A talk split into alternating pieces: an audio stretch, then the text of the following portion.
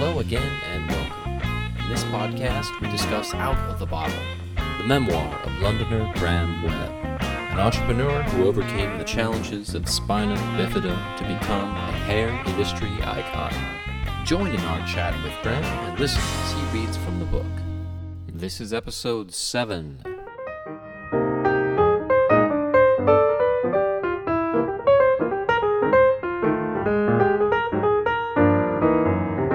Thank you one more time, Graham, for joining us. One of the most exciting things about reading Out of the Bottle, your book, is learning about how those opportunities came your way. You seem to have a great ability to take advantage of those opportunities, but you never really had a grand scheme or some sort of overarching plan, did you? Yeah, I mean, everything for me has been an amazing accident. I can't really think of many things at all where I had any kind of um, ambition or strategic plan or, you know, here's what I want to do in a year or three years or five years. It's nearly all been an accident. And it, I kind of, it's sort of grown out of my spina bifida challenges and, and sort of wanting to do anything that would make me happier.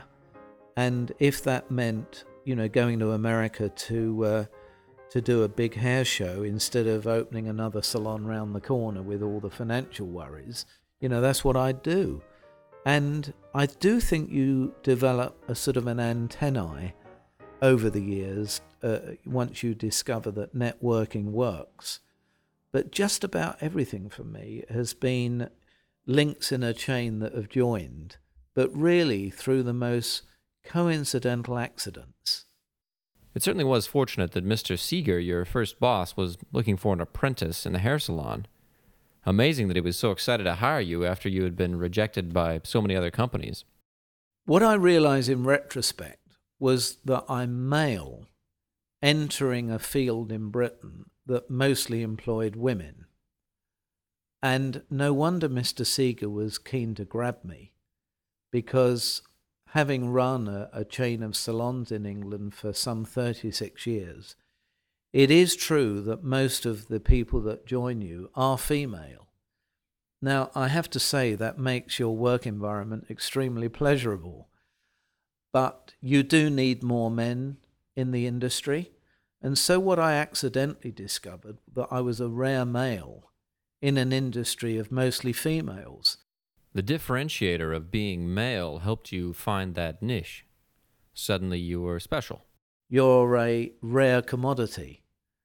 And I think that going into an industry that isn't the most popular can accidentally give you opportunities for growth that you may not get in a much more competitive area. So I joined my industry as an accident, but how good it would be to target an industry like that for employment or for an entrepreneurial opportunity. Perhaps we could hear you read a bit more in detail about being hired by Mr. Seeger, about discovering your niche in the hair industry.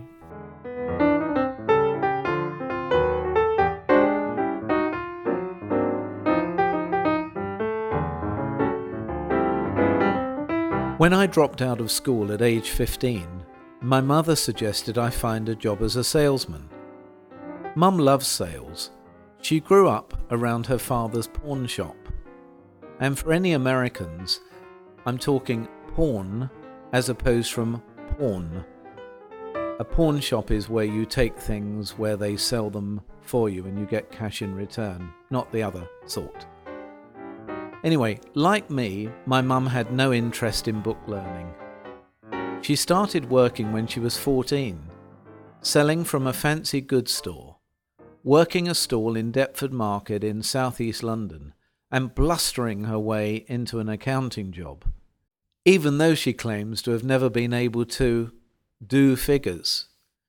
She was fond of saying, Beware, if I can get my hands on something, I'll sell it to you. My mum's favourite job was one most people would consider to be the worst. She sold vacuum cleaners door to door she did this when I was a little boy. As soon as she could leave me for a few hours, she'd dash out to a strange neighborhood and go knocking on doors. She didn't actually have to demonstrate the vacuum cleaners, she was the canvasser who mined prospects for the salesman, setting up the appointment for him for another day. Just a gender note, they were all men in those days. My mother was very proud of her technique, which of course she says she passed on to me. I would never just say why I was there when the woman came to the door, my mum said. If I said, Can I make an appointment for you for a Hoover demonstration? and the woman said, No, that would be the end of it. Door closed. My mum taught me that a good salesperson is honest, patient, and perhaps a little artful. I'd find something else to talk about, my mum said. I'd say, Oh, what pretty wallpaper that is, or something like that. And then, after they'd chatted, my mum would get around to the point of her visit. But even that would be done in a clever way. I would just say that I was making appointments, she said. And then I'd take out a notebook pretending to read it and frown. She'd tell the woman that nearly all the appointments were already taken on the day the vacuum cleaner salesman would be in the area. And then she'd say, I only have one or two appointments left. If the housewife said something like, How about three o'clock? My mum would, of course, consult her mythical schedule in her notebook and pronounce that, as luck would have it, that was precisely the time slot the salesman had an opening. My mum did this for years, happy as can be, sometimes slipping out for an hour or two in the middle of the day. She made her own hours and took great joy in every commission she received from these sales. So when I dropped out of school at age 15, my mum didn't have a this is the end of the world attitude about my future. In fact, it was the opposite. She never had much faith in my academic success and looked at dropping out as a way that I could begin my life in earnest.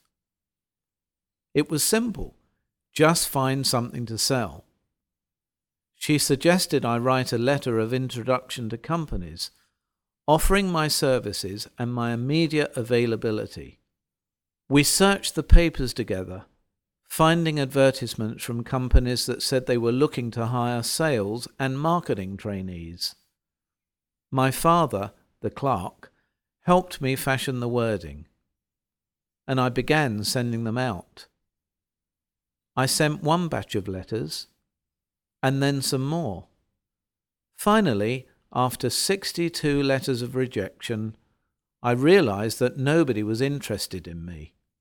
All those personnel managers to whom I wrote never saw my potential. They just weren't salespeople themselves. They were the people who finished their schooling, and they didn't see the point of hiring somebody who'd just been an indifferent student. This came as a great shock to me.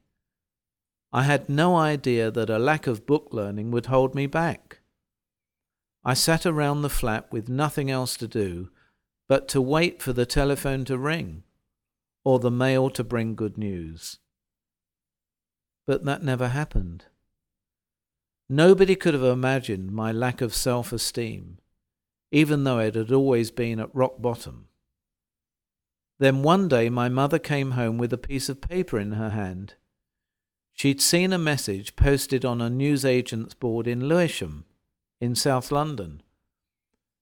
A hairdressing apprentice, I said. She had to be kidding. I'd have to work for a pittance at a men's salon for three years. This was 1962, and men's salons, barber shops really, weren't cool at all especially for a 15 year old boy. The men's salon of 1962 was an antiquated world of Brylcreem dispensers, dirty jokes, and the discreet business of selling condoms, which were kept hidden away near the cash register. With my incontinence, the world of sex was a dreadful uncertainty, not something I wanted to joke about or even think about. So I couldn't see myself fitting into this men's club. My father didn't think it was a good idea either, but for other reasons. He was still hoping I'd find my way back into school, and he considered the hairdressing profession a sort of haven for sissies. But my mum prevailed, as she usually did. You'd never be without money if you learned to cut hair, she'd said. Everybody needs their hair cut. I don't want to do it, I'd said. What about the germs? I don't want to put my hands in people's dirty hair. But she wore me down, and eventually the obedient child who learned to take his fish oil followed his mother's advice. I telephoned the number on the flyer and set up an appointment to see the owner of the barber shop. His name was Mark Seeger, and he needed me, something I wasn't used to, and he sold me on the idea of giving it a try. The world is your oyster, he said, talking about the hairdressing trade. What you earn is up to you. He told me to give it a try for three months, and those three months led to a three year apprenticeship. I can't say I loved what I was doing, but I stuck with it because it seemed to be the only chance I had in the world, and I'll always be grateful to Mr. Seeger for that. I had to be at the Dulwich Salon for a nine o'clock start, which meant setting off from home at 7:30 a.m to take two different buses to commute from Lee Green to Dulwich via Catford. This was a really tall order for a kid in his mid teens. After 18 months of this, I'd reached the longed for age of 16, legally allowing me to use a motorbike. This was an exciting opportunity for autonomy for me particularly since the law wouldn't let me learn to drive a car until age 17. A friend at the youth club I attended in Eltham had a 350cc Triumph 21. This model was well known for its smooth, purring engine and its painted metal fender, which wrapped around the back wheel. After many solitary lunch hours, eating sandwiches alone on a bench, I saved up and bought my own Triumph 21, which gave me the independence my friend had. At least my hour off could be spent whenever I wanted and wherever I wanted. I worked six days a week at Seeger's, and then I'd come home to Lee Green and cut hair at night in my parents' flat. I didn't have a day off, as I would cut hair on Sundays too. My mother had found a barber's chair, and with the addition of a mirror, she made me a kind of hair cutting niche in the corner of my bedroom. I lived in a different region of London from where I worked, so it wasn't as if I was stealing clients from my boss, which I'd never do. Word just got around that the young Webb boy would cut your hair at night or on weekends, and people from the neighborhood started showing up for haircuts. I used the basin in the loo as my shampoo station, and my mother stacked towels on a chair between the bedroom and the loo. As I walked by, I'd pick up a towel for my client, and I didn't appreciate it at the time, but cutting hair at home gave my mum a mountain of towels to wash, which she did without complaint. During my apprenticeship, I became a competent barber through a combination of training and cutting hair seven days a week. I learned razor cuts and a thing we called the London look, a haircut that had an Elvis type roll at the front, and it left a brushed style in the back to form what was commonly called a duck's arse. I worked almost constantly. When I wasn't cutting hair, I took a part time job at a local off license. a sort of liquor store, which paid for the train fare for me to go back and forth to the London College of Fashion, which I attended two nights a week during part of my apprenticeship. Little did I know that later in life, when I'd become an established name in the hair and fashion industry, I would become a member of the advisory board of the college. But back then I was just a teenager, learning how to become a better barber.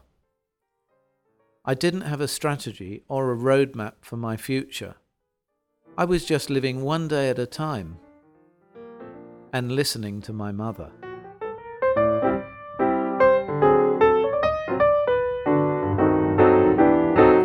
Information about purchasing Out of the Bottle, visit grahamwebb.co.uk. Profits from the sale of Out of the Bottle go to benefit a variety of charities, including those seeking to find a cure for spina bifida.